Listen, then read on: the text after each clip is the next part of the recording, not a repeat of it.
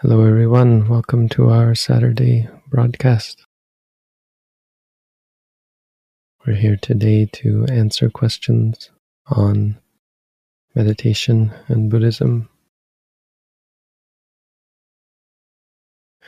So, we start the program with 15 minutes of silent meditation. This is just a chance for people who have questions to ask their questions. So, if you have questions, just post them in the chat it's also an opportunity for us to prepare ourselves. We begin any wholesome activity by clearing the mind and creating right view, the right perspective through the focus on experience rather than concepts. We have to put aside all of the worldly domanas, abhijjha domanasang, any hankering after the world, likes, wanting, wants, or fears or worries, and try and shift your attention to focus just on your experiences. What are you experiencing right now? And this will help us, of course, to be in the right frame of mind to answer questions and hear the answers to questions. So we'll take until the quarter after the hour, and then we'll start answering questions.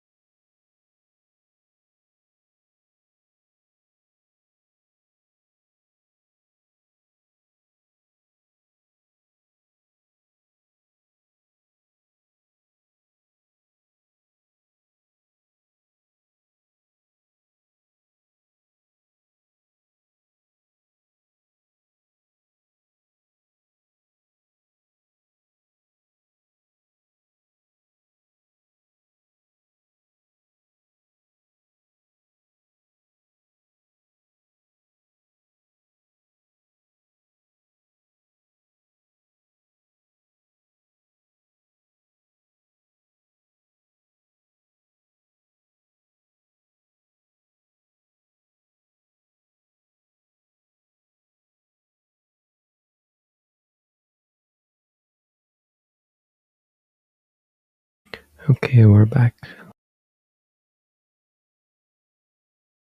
So hopefully you've cleared your mind and are ready to proceed. If you have questions, again, feel free to post them in the chat. And those questions that have already been answered, they'll be organized and asked. If you've asked your question, then, well, just close your eyes and sit back and meditate with us. Try and stay present. Thank you, Bhante. We do have questions. When in doing walking meditation, a feeling arises like sadness or wanting, should I stop and say, wanting, wanting, or sad, sad, or should I keep walking? Yeah, so you can differentiate between different types of, of object. Some objects are just going to be sort of innocuous, innocent, and fleeting. And those ones in walkings you can ignore, like a fleeting thought or something. However, sadness and wanting are not innocent. These are types of clinging, or they're related to clinging. They're unwholesome. And so they're important. And so anytime you experience that during walking, you should stop and note it. Uh, also, there's a third type of thing that, that is innocent itself, but is something that either lasts, well, not just lasts, but something that, um, well, either lasts or takes you away from the object, so triggers you. There might be sounds, the fleeting sounds you might ignore, but a sound might last and make you irritated. And so you'll try to note that sound before the irritation arises as a means of changing that habit. So not just noting the irritation, but also noting things that trigger you or things that, that really pull your attention away.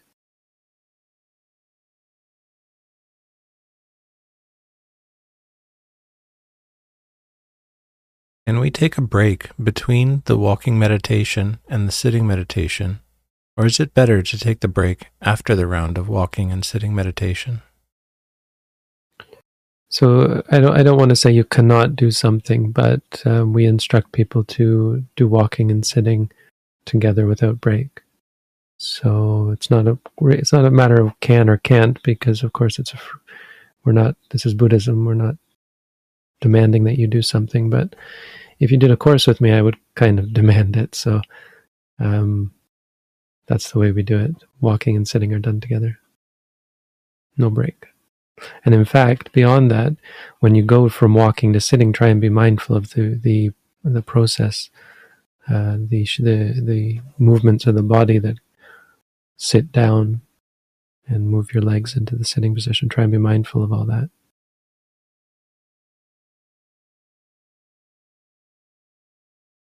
How to be free from bad habits, and how to make meditation a habit and be focused.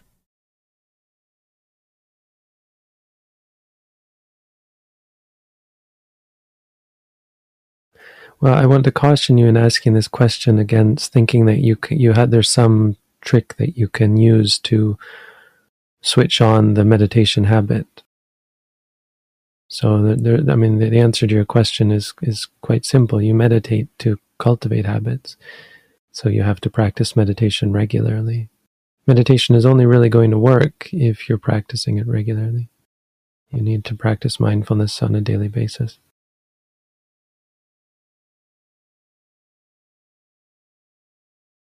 When I get a thought that makes me anxious, the thought occurs quickly before the feeling of anxiety. By the time I become aware, the thought has already passed. Do I note thinking or just anxiety?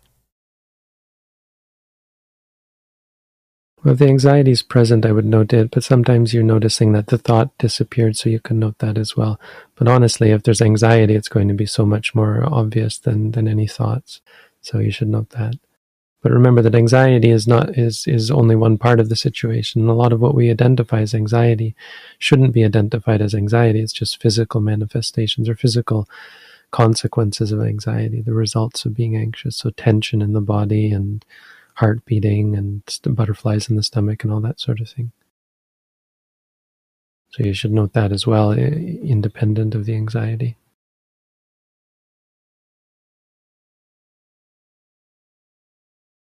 During meditation, when I feel sadness, I also feel tension in my head, but the tension does not disappear, creating sadness. It's like a feedback loop. How should I practice in that case? Yeah, well, I mean, part of the the the purpose of the practice is to see these feedback loop, loops, to see that we're not in charge, we're not creating our emotions moment by moment, that they're happening uh, as a result of the cultivation of habits over time. So you you shouldn't try to change that or expect it to you shouldn't expect it to go away. It, it will change and it will go away if you practice properly, but you have to be practicing. So your focus can't be on making things go away or else you're no longer practicing. You're no longer mindful. So you should just note whatever comes up. It's not a not important which one you note. It's important which one is present. Right? So one of them is not better to note. Whichever one is present is the one you should note. So during this feedback loop, whatever you you catch, you note. If you notice that you're feeling sad, then you note the sadness. If you notice you're feeling tension, then you note the tension. Neither one is going to be of any greater benefit. It's the mindfulness that's going to be of benefit.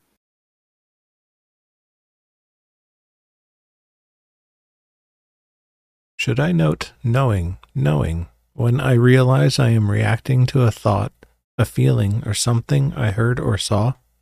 Sometimes my reacting seems fast and numerous.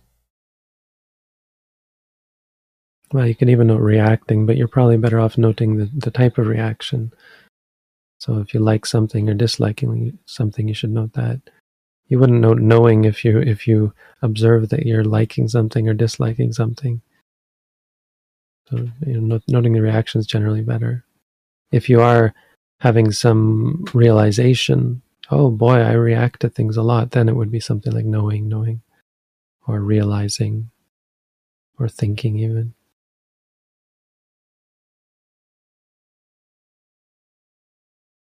When we are fixated on a thought or sensation that bothers us, should we make that our object of meditation?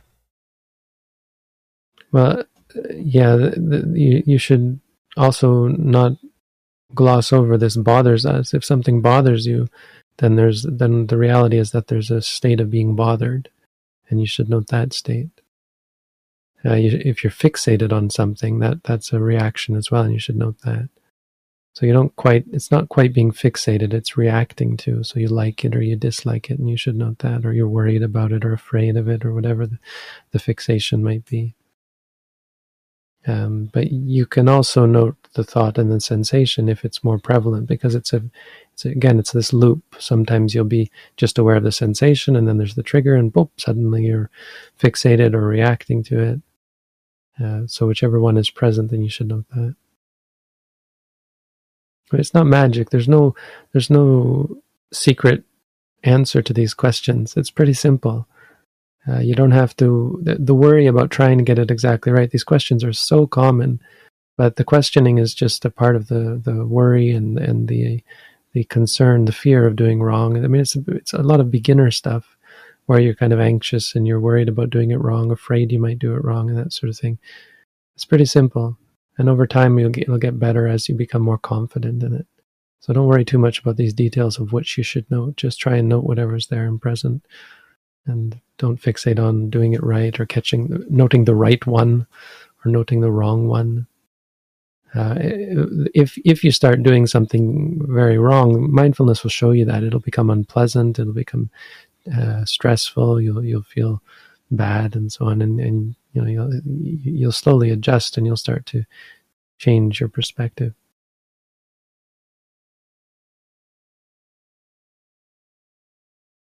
What is the difference between habits and addictions?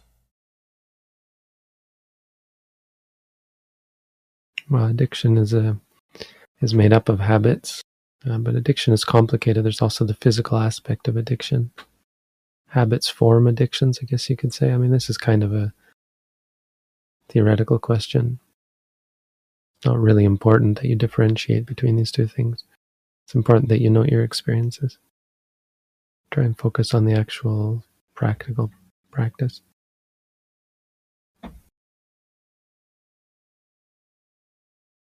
Can we meditate and be aware with open eyes? And we do walking meditation with, with eyes open. So, of course, yes, you can be mindful regardless of how your body is deported, eyes open, eyes closed. We do sitting meditation with our eyes closed, though. It's just too easy to be distracted.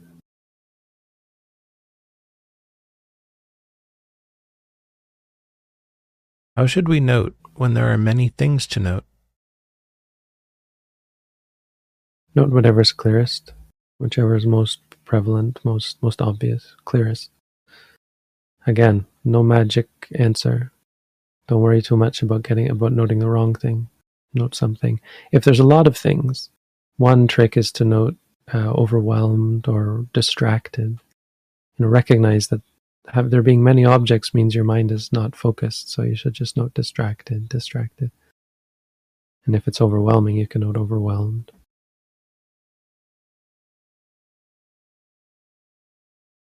Blaming the problems due to unknown past life actions.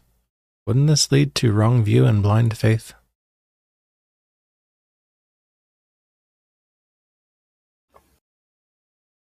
Um, well, it's right view to understand that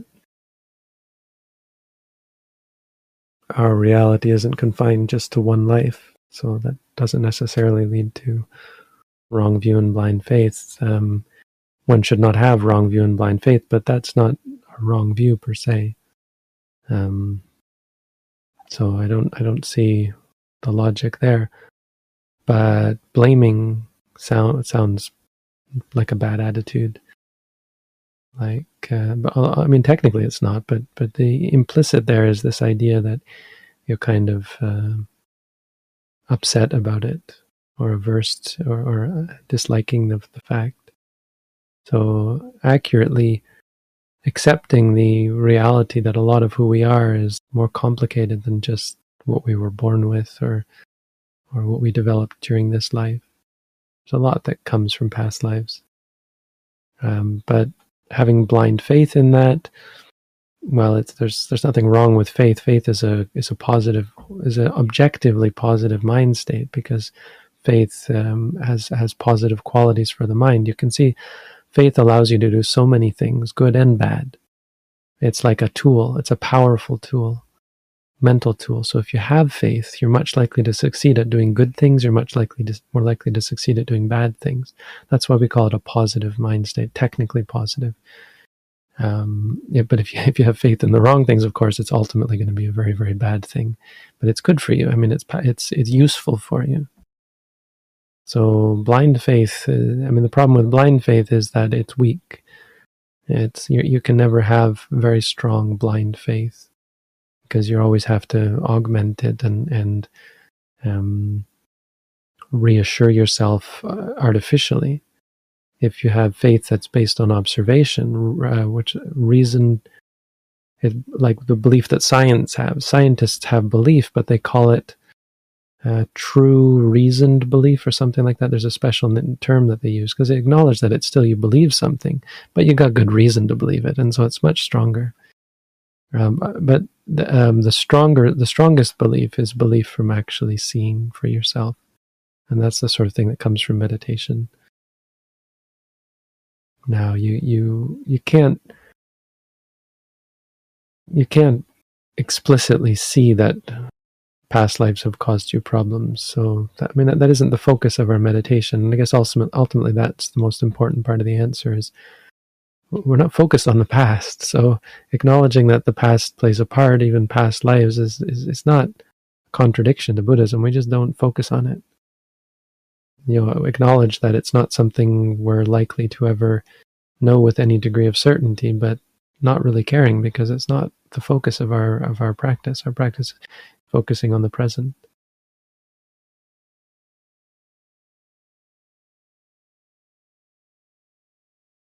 Meditation result in better physical health. generally speaking, I think it does. Uh, I mean, this shouldn't be a, a mystery because our mind has a strong effect on the bodily uh, experiences, bodily the state of the body. Many of our systems, even I mean, take take a sim- simple, obvious one is our digestive system. If we are addicted to, to sweet food or, or tastes in food, we're never going to eat healthy and we're never going to eat in moderation. So we can be very, very unhealthy physically. That's probably not what you were thinking of, but it's a good obvious one. That, yeah, of course, the mind, I mean, just look at how it affects our, our diet. Um, but of course, there's more subtle, there's more subtle, uh, but also roundabout consequences, like the consequences of being stressed out at your draw, job.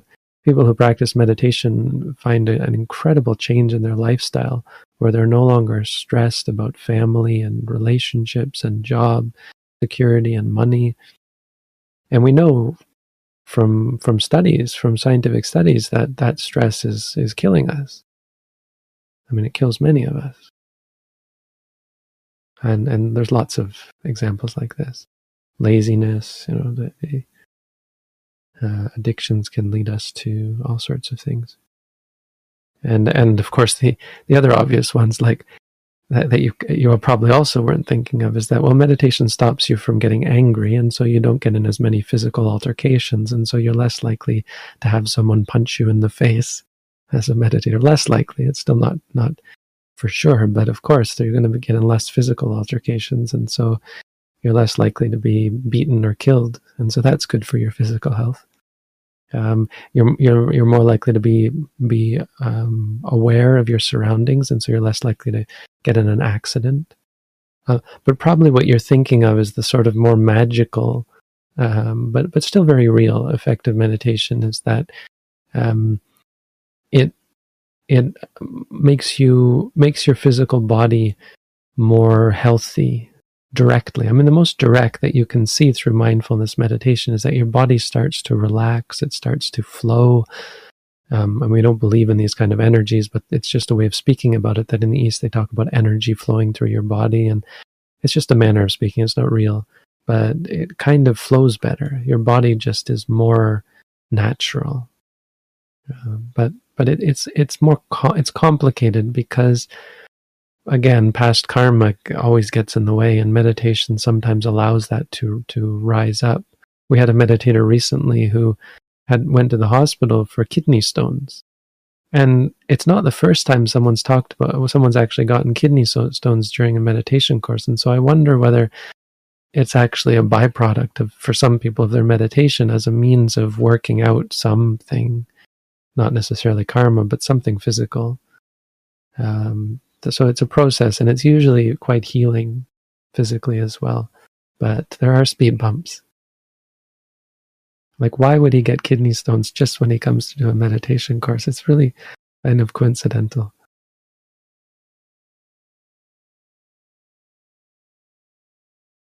I can't help but be skeptical about reincarnation, yet wish it to be true. Can you explain in detail how and why reincarnation is a real phenomenon rather than wishful thinking? Well, reincarnation isn't a real phenomenon. Nothing is ever reincarnated. Um, but that's maybe overly tech, overly nitpicking. Um, but it's it's important in helping to understand the answer. I've talked about this before. I've done videos on it. Um, and I, would like to first of all focus on why we're here today, and that's for the benefit of meditation, and to help you uh, or, or suggest to you to to pay more attention to your skepticism and your wishful thinking. So any kind of wishing is a yearning. It's going to be a clinging. It's it's going to lead to clinging, and it's going to lead to suffering. So you should note that. It's also focusing on the future, which is useless for meditation practice skepticism about conceptual ideas like reincarnation or uh, that skepticism is going to get in the way of your mindfulness as well. So you should be mindful of that. But um, that's not satisfying. That's not an answer to your question. You want me to explain in detail? I'd kind of rather not because I've done videos on it, but I can give you the, the kernel of, of the videos that I've done. Um, and that's that our experiences occur momentarily. And the truth is that death is the death is, is what's not real not real. Reincarnation isn't anything, it's just a continuation of the arising and ceasing of experiences. So our objective experience shows us if we if we pay attention that our mind states are constantly arising and ceasing. Our experiences are constantly arising and ceasing. So the claim which isn't much of a claim at all is that uh, i mean it isn't it isn't a, any kind of um, it isn't saying anything but the obvious is that these these experiences continue into the future. And so a person who says yeah but at death that all stops is the one who has made an unsubstantiated claim. That's the point.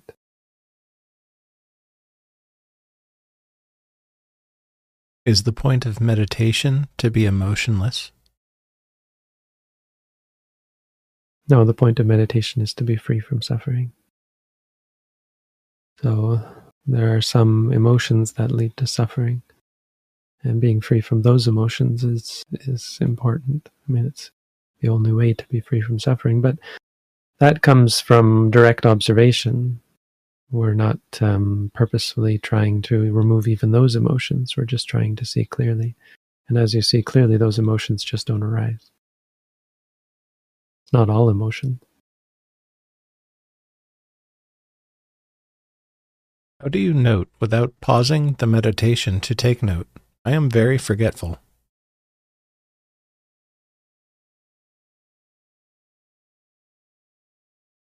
I don't understand. Um, like, like, what do you mean pausing the meditation to take note? Because isn't the meditation noting?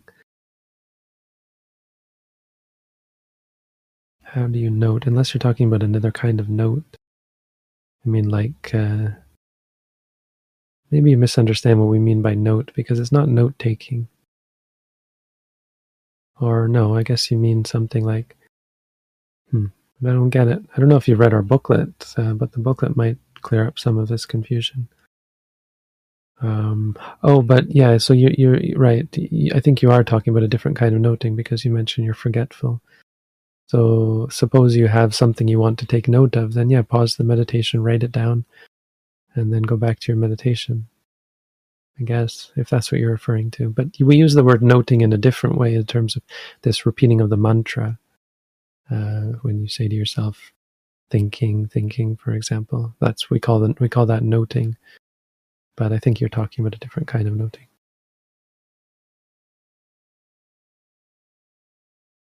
Does it help to meditate at a Buddha relics exhibition? Help what? Um, Yeah, I, I mean, I guess I, I, I know I shouldn't be obtuse. I understand what you're asking. Um, it's not. I mean, why I say help what is it's not really related.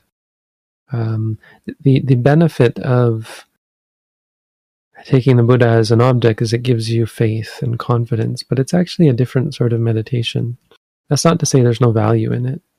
Um, sometimes it's easier because of the confidence that you get. Um, but ultimately, you have to let that go. You can't rely on such crutches in, in, a, in the ultimately, though it's still a good practice. I mean, I should. There's no reason to discourage it, and and and every reason to encourage the re- uh, recollection of the Buddha by such things as physical remnants. It gives you confidence. It gives you a reminder, reflecting on the qualities of the Buddha honestly that's better than than focusing on on bones or something. Much better is to um, recollect on the qualities of buddha the buddha. I mean i guess one one type of question like this is asked because people have this magic idea that the buddha is going to protect you or support you and no, it's it's possible that there are devas around that, that hang around like angels that hang around uh, Buddha relics, guarding them in, in whatever ethereal way that they might guard things. Um, and so that can be supportive. Uh, there, you'll often get some sense of peace when you're in those locations, so that can be supportive as well. But again, uh, don't rely too much on that as a crutch, and certainly don't don't uh, come to depend on it.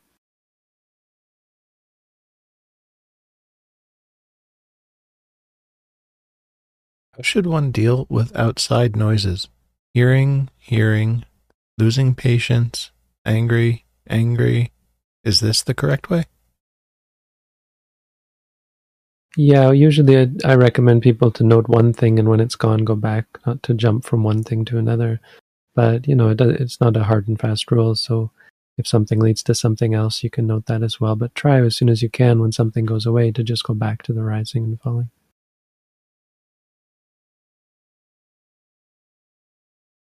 It is extremely hard to reincarnate into a human, and then being a human is suffering. Please clarify this.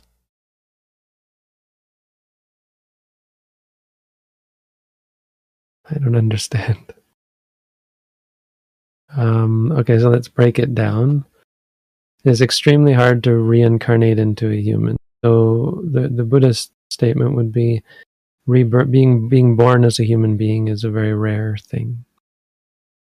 Um, it's rare, it's a very rare thing for an animal because, I mean, just just statistically, how many we were talking about this morning? How many how many animal births are there per second? I mean, let, us ask something we can answer. How many human births are there per second?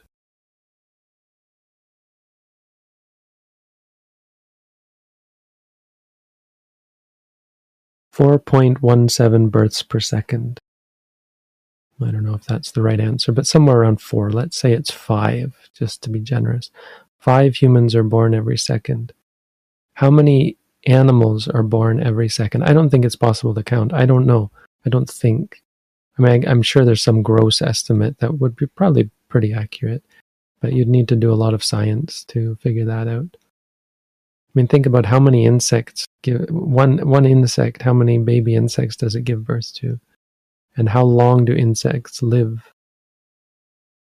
So rebirth as an animal is far more common. It's just just statistically you can see that. Um, but that also being born as a human is a challenge because you need qualities that are uh, associated with humanity, and those are the five precepts. Now, a lot of animals, of course, are in no position to keep the five precepts. I mean, the first four anyway. Most, I don't think many animals drink alcohol or take intoxicants, though I suppose there are some intoxicants. I know koalas are into uh, eucalyptus trees that make them intoxicated. Um, but also, pro- there's probably many like that. To the plants that animals eat are intoxicating. Regardless, uh, keeping the five precepts is very difficult. Even for herbivores, they often kill. Uh, they certainly don't have ethical qualities. It's very, very challenging for that to ever happen. On the other hand, I suppose there are some animals that are can be quite peaceful. But it's not just a matter of not breaking them, it's a matter of having the mind states that relate to keeping them.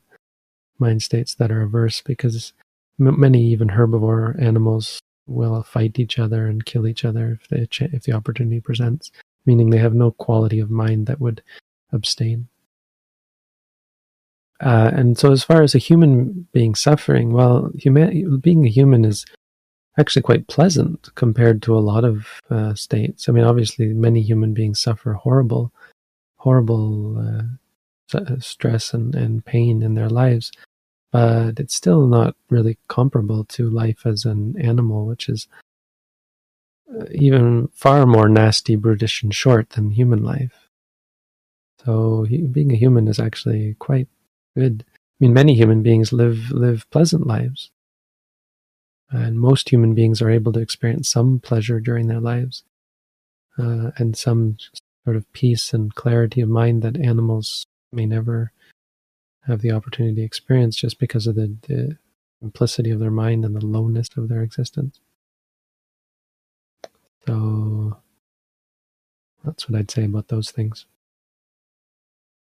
But I guess um, one thing about your your statements is the idea that what good is it, right? Why, why, why is uh, why do we work so hard for something that is suffering? And so I guess well there it is, human being humanity. It's not even so much the fact that it's not always suffering, it's that as a human you have the potential to to learn about suffering, to understand it. And as a result to to overcome it.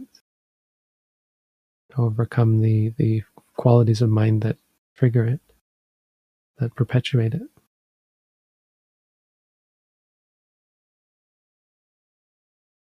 I can't get away from wanting fear to leave. I could maybe let it come if it wasn't so constant, but the sheer percentage of my life spent in terror is really unbearable to sit with. I'm so sick of it. Do you have any advice? Well, if you want it to leave, just note the wanting. Um, I mean, one thing that, that's going to change is you'll start to surrender. It sounds like you might be, I mean, people who ask this sort of question are already usually surrendering, they're giving up. I'm so sick of it is, is really a, a good sign. Um, that sort of attitude is on the cusp of letting go because letting go has that sort of quality. It isn't, letting go isn't throwing away. Letting go is just giving up in disgust like uh, surrendering in a sense. You surrender to it. You no longer fight with it. You're no longer trying to um, want, like you say, I can't get away from wanting fear to leave. The recognition of this is a step beyond wanting fear to leave, you see. Uh, before, maybe you wanted fear to leave. It sounds like you're doing some meditation. So it could be that after meditation, it's quite possible that during your meditation, you've moved on. You've gone a step further to where your your your perception now is not just I want the fear to go away. Your perception now is I can't get away from wanting fear to leave. That's called non-self. You know, you've probably heard of this idea of non-self, and that's the key there. This this idea of of not being in control that stops you trying to be in control, trying to find ways to get away from something, trying to find ways to get rid of something. That's what leads to letting go. So that's probably not that reassuring, but um, I would reassure you nonetheless that you're probably not on a bad path. And if you are practicing mindfulness and continue with mindfulness, you'll probably see this sort of thing solidify in your mind, and this that will give you strength, the the the the, um, the confidence that this is the reality. It's a strength to realize that you can't free yourself from your problems. it doesn't sound like it, but it is a strength um, because it, it it frees you from all from trying. It frees you from fighting. And and fighting is related to fear, or fear is related to fighting. So that also frees you from fear as a result. Why are we afraid? We're afraid because we still have a vested interest, because we still have desires and aversions. When you give up, what is there to fear? Piyato jayate ko piyato jayate bayang. That which we cling to or hold dear leads to sadness, leads to fear. Without anything that we hold dear, there's no sadness. What of fear? How could there be fear?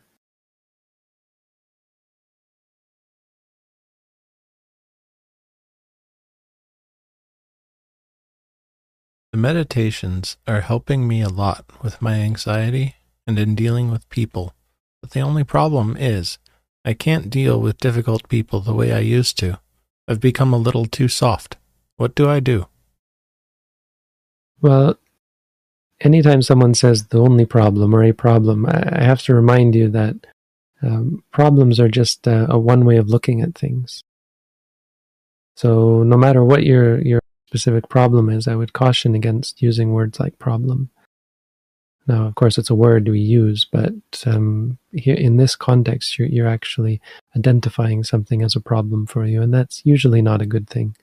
It's not a good perspective. You're much better at focusing on the experiences.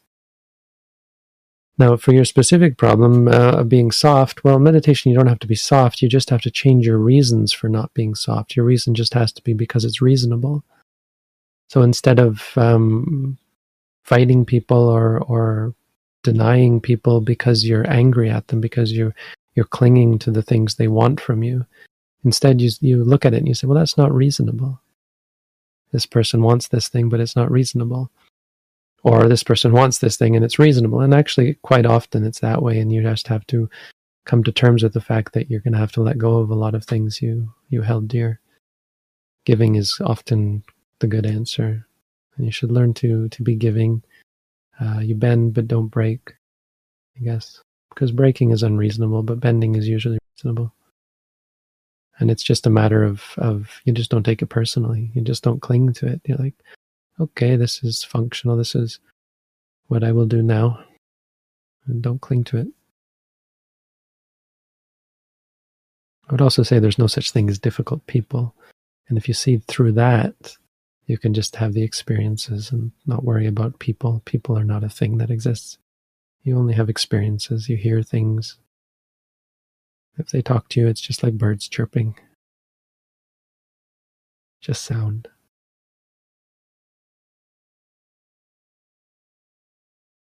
How do I gain insight through meditation? Is it through contemplation or through noting the experience? So, insight's a misleading word. I don't use it, I don't think it's proper. The word we use, the word um, we're, we're, referring to is vipassana, and vipassana is, well, many will translate it as insight, and I don't think that's right. Vipassana means seeing clearly. So, if you understand that, then if we replace that in your in your question, uh, you may not have the question anymore, but let's look at it that way. How do I see? How do I come to see clearly, or how do I gain the ability to see clearly through meditation? And so that's not through contemplation. That's through noting. Why? Because when you note, you become more familiar. And as you become more familiar, you see things more clearly. Not only do you become more familiar, but you become more objective. The noting helps straighten your mind out. So where you, before you would say, this is good, this is bad. Now you say this is this, and that's a, a straight, um, direct, simple, simple um, perspective. And the simplicity aids to the clarity. And the complication, of course, is not going to help you to see clearly.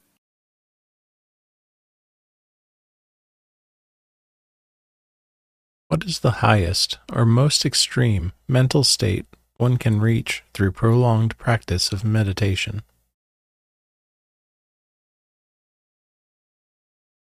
Well, the, the most is Nibbana. There's no comparison there.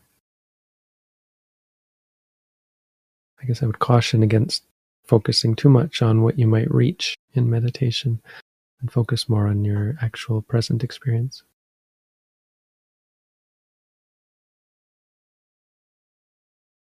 Could meditating in front of a Buddha figure that is not placed appropriately above waist height be the cause of struggling with intense fear and invasive thoughts during meditation? No, there's no causal relationship there. Now, worrying about it might, if you're worrying about the fact that the Buddha image is not placed appropriately above waist height. Um, I mean, that's not even universally universally agreed upon. It's a reasonable practice. It's a respectful practice. Uh, probably a recommended practice to not put the Buddha below your waist height. But there's so all of you Western Buddhists take note. This is a, a good rule of thumb, and often you see Western Buddhists not so conscientious about their Buddhas, but in the East, uh, Buddha is usually pretty high up. And it's a good point that it's respectful. It's conceptual. I mean, there's no ultimate reality supporting that, but we in the West, in well, people outside of Buddhist, above established Buddhist traditions, are often a little bit um, unaware or unconscientious, and it's not a, a dig really. It's just we don't really have the strong sort of cultural accumulation because over time buddhist communities have just kind of agreed upon things that are respectful and, and seem reasonable, but it's hard as an individual to come up with those. So you just come up with your own that you think works. And well, who are you? Mostly, you're not even. You didn't grow up Buddhist. You didn't grow up religious. So, and you do things papa, snake, snake, fish, fish. Some right, some bad. Uh, so take note. This is a good practice. But um, no, it's yeah. Magic thinking is is a problem where you associate, you attribute results to some magical cause, and no, there's no causal relationship here. The cause of intense fear is the habit to cultivate ten, uh, the habit to to give rise to intense fear, and so you have to figure out what the, those habits are. Uh, invasive thoughts, well, thoughts are the nature of the mind. You're not going to stop that from happening. Uh, one thing I would note that um, we often attribute qualities to thoughts, and that's a that's an important mistake that pretty much everyone makes. Thoughts don't have any quality to them. If you have a thought of committing murder, there's actually no ethical quality to that thought. It's not an unethical thought. Now, if you like the thought, that liking is unethical. If you agree with the thought, that liking is that agreement is unethical. If you're afraid of the thought, if, and this is the crucial because it is much more common, if you if a thought arises to kill someone and you fear that or you get shocked or hate yourself for that thought, that is unethical, not the thought. And of course, mostly it's not thinking of killing yourself, but killing someone. But there's many thoughts. I mean, yeah, think killing yourself. Many people have thoughts of killing themselves, and it's a mistake to think that that means you're suicidal. You are not suicidal because the thought arises about killing yourself. Even if you start to to to think about what it would be like to kill yourself, that doesn't mean you're suicidal. If you want to kill yourself, then you're suicidal. You see the difference? Thoughts don't have any quality to them whatsoever. And this is crucial because I've seen meditators drive themselves crazy trying to get rid of thoughts when they had no business trying to do that at all. Horrible thoughts can come up. You can have thoughts of, of uh, well, I don't want to even say. I mean, terrible things you can think to to do, but they're still just thoughts. There's no ethical quality to them whatsoever, and and that's important because the mind is crazy.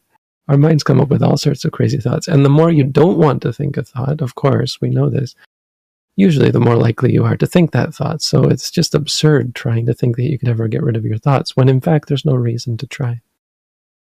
So that's something I would point out. When you're thinking, just note thinking and don't try to stop it from coming. Certainly note your reactions to the thought. Fear, you should just note the fear. And then you'll start to see what you you won't necessarily see the cause because it's not really important to see the cause, but you'll see the nature of the fear we're not really and that's so now that's another thing to say is it doesn't matter what the cause is. I would i would say no there's no causal relationship but all, here but also who cares? It's not actually important. What's important is that you learn to understand become familiar with and eventually abandon the fear and the need to get rid of thoughts.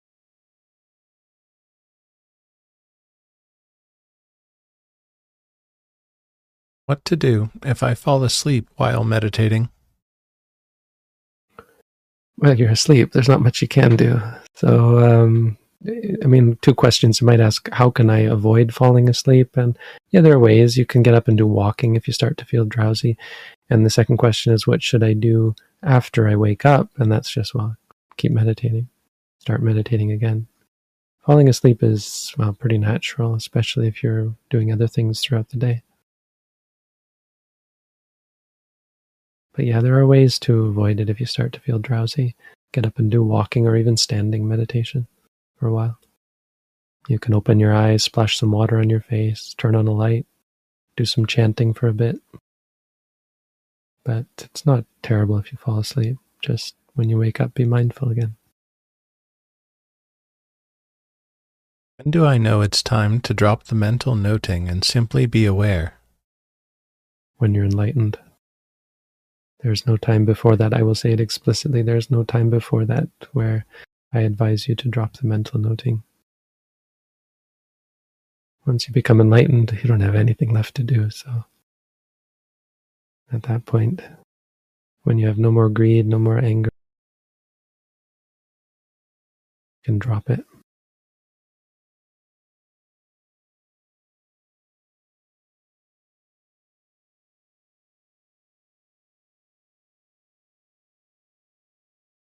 We've come to the end of the hour and we've asked every question in our top tier.